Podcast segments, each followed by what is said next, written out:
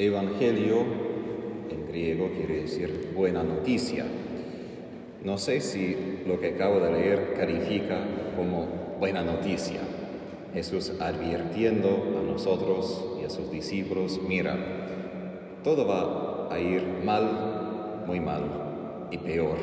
Pero no se preocupe, ni un cabello caerá de la cabeza y por tu perseverancia salvarás tu vida. No se preocupe. Dos oraciones cortas después de un párrafo de catástrofes. Empiezo con esto porque porque para mí, como Tadeo, me asombra de que los discípulos todavía quedaron con Jesús. Si yo tendría que escuchar a alguien hoy decirme, vas a tener que pasar esto y sufrir esto y pasar tanto dolor, yo diría, ok, hay otra opción, por favor, alguien más, hay, hay otra manera. Pero debería haber algo en Jesús como persona que todavía querían estar con Él. Empiezo con esto porque esto es lo necesario para ser fieles a Jesús hasta el fin. No simplemente saber que sí, habrá muchos problemas y vamos a sufrir, sino de enfocar nuestros corazones y pensamientos no en preocupación sobre todo lo que va a pasar, sino en la persona de Jesús. Algo fascinó a ese grupo de discípulos, fascinó a los mártires de Vietnam a través de los siglos de su martirio y algo fascina a nosotros también. Pero es importante cuando viene todo esto, no como Jesús dice, preparar una defensa, empezar a planear cómo vamos a salir y cómo será todo mejor, sino más que todo enfocar en la persona de Cristo, porque sin Él, sin su persona, no solamente su doctrina, pero sin Él no habrá modo de perseverar hasta el fin. Santo Tomás de Aquino aclara de que cuando estamos muchas dificultades de espíritu, de cuerpo, de que solamente la contemplación nos puede ayudar, y no simplemente como contemplación de estar como en paz, sino la contemplación de Jesús, de quien es, de su corazón. Eso no quita el dolor de nuestra vida, pero permite que alguien nos acompañe a través de todo esto. Y esto es la buena noticia de la cruz, de que Jesús primero atravesó todo esto y sabe desde adentro cómo es. Y por esto Él nos da la mano para ayudarnos a tener la constancia, no simplemente por fuerza de voluntad o por un esfuerzo moral heroico, sino porque tenemos a alguien al lado. Tenemos a alguien que primero perseveró como dije el domingo pasado, él mismo tenía a la Virgen a su lado, quien ayudó a él en su humanidad a perseverar, y tenemos a ella también y a Jesús dándonos sus manos. Pero así ellos nos recuerdan, como Jesús dice, que un cabello no nos caerá de la cabeza. En otro evangelio que hasta todos los cabellos de la cabeza son contados. Quiere decir que todo lo que pasa también es parte de la voluntad de Dios. Y aquí es lo difícil por nosotros, porque en un mundo de mal podemos apuntar que esta persona es culpable, es a causa de su pecado, que son esas personas que tienen la culpa, pero todo está parte de un plan de Dios. Y ahí entra la paradoja cristiana y la razón de que Jesús no se reveló frente de su propia cruz. Él no dijo a Pilato, a los demás que miran, son ustedes los pecadores, se equivocaron mucho, yo no debo cargar esto, no es así. En un misterio que solamente Dios en completo puede entender, a través de todo lo que pasa, Dios todavía está en control. Dios siempre está en control. Y aun si somos entregados en manos de enemigos, es parte de su plan.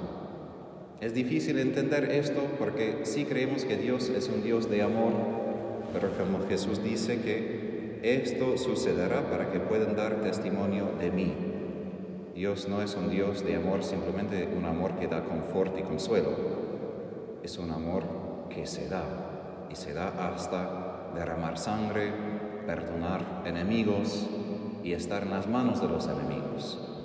Y yo he meditado como Jesús mismo en la cruz, por ejemplo, se entrega a las manos de Dios Padre y suena muy hermoso que lo dice, pero hay que recordar cómo se entregó en estas manos de Dios Padre a través de manos de pecadores, a través de verdugos, a través de sacerdotes de su tiempo que lo traicionaron, a través de todo lo opuesto.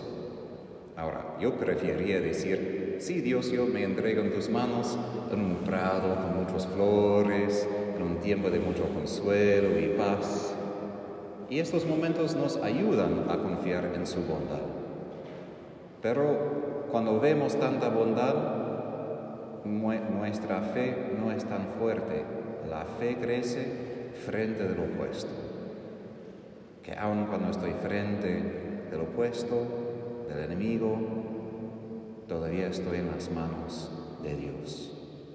Y esta confianza necesitamos todos para no enfocarnos en los problemas, no sumergirnos en las dificultades, porque eso Satanás sí quiere.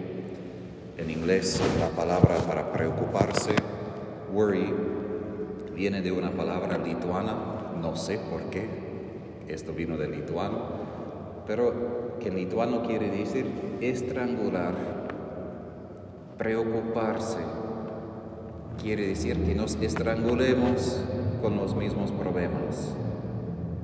Y Jesús advierte de que no hay que pensar demasiado, porque como nosotros ni habíamos pensado cómo hacer o crear los problemas, tampoco vamos a darnos cuenta cómo resolver todos esos problemas.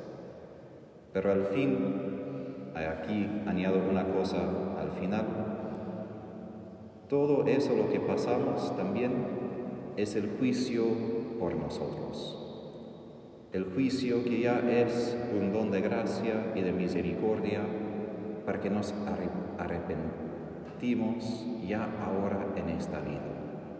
Es mejor que Dios permita pruebas, tribulaciones, que permita que suframos como una manera de visitarnos con su juicio para que nos demos cuenta dónde nos falta virtud, dónde necesitamos dejar un pecado.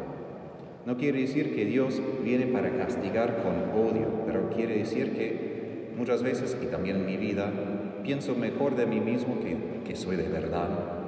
Y cuando vienen las pruebas, casi siempre estoy tan humillado porque me doy cuenta, oh, yo pensaba que yo estaba aquí, pero de verdad, un poco más bajito. Entonces, esas pruebas son parte de su amor porque es mejor ser juzgado ya ahora para que pueda crecer que esperar hasta el fin el juicio real y darme cuenta, oh, ok, yo pensaba que yo era así y no, y no hay, no hay momento para cambiar. Entonces todo esto es como un médico. Yo recuerdo a mi papá que fue, creo que la palabra en español para stubborn es terco, un poco terco en cuanto a su propia salud, aun cuando tenía ataque de corazón, ACV, y no pudo moverse de su propia silla, rehusó que nosotros llamamos al hospital para llevarlo. Él no quería ir. Y esto tenía efectos, pero me da una imagen de que así somos nosotros a veces como pecadores frente de Dios. No queremos ir al médico aunque sabemos a fin de cuentas es mejor ir al médico y sanar la enfermedad, pero nos quedamos, tenemos ese miedo. Y el juicio es así, es como ir al médico que dice, mira, esto ha pasado, eso tienes que hacer y así vamos a salvar tu vida.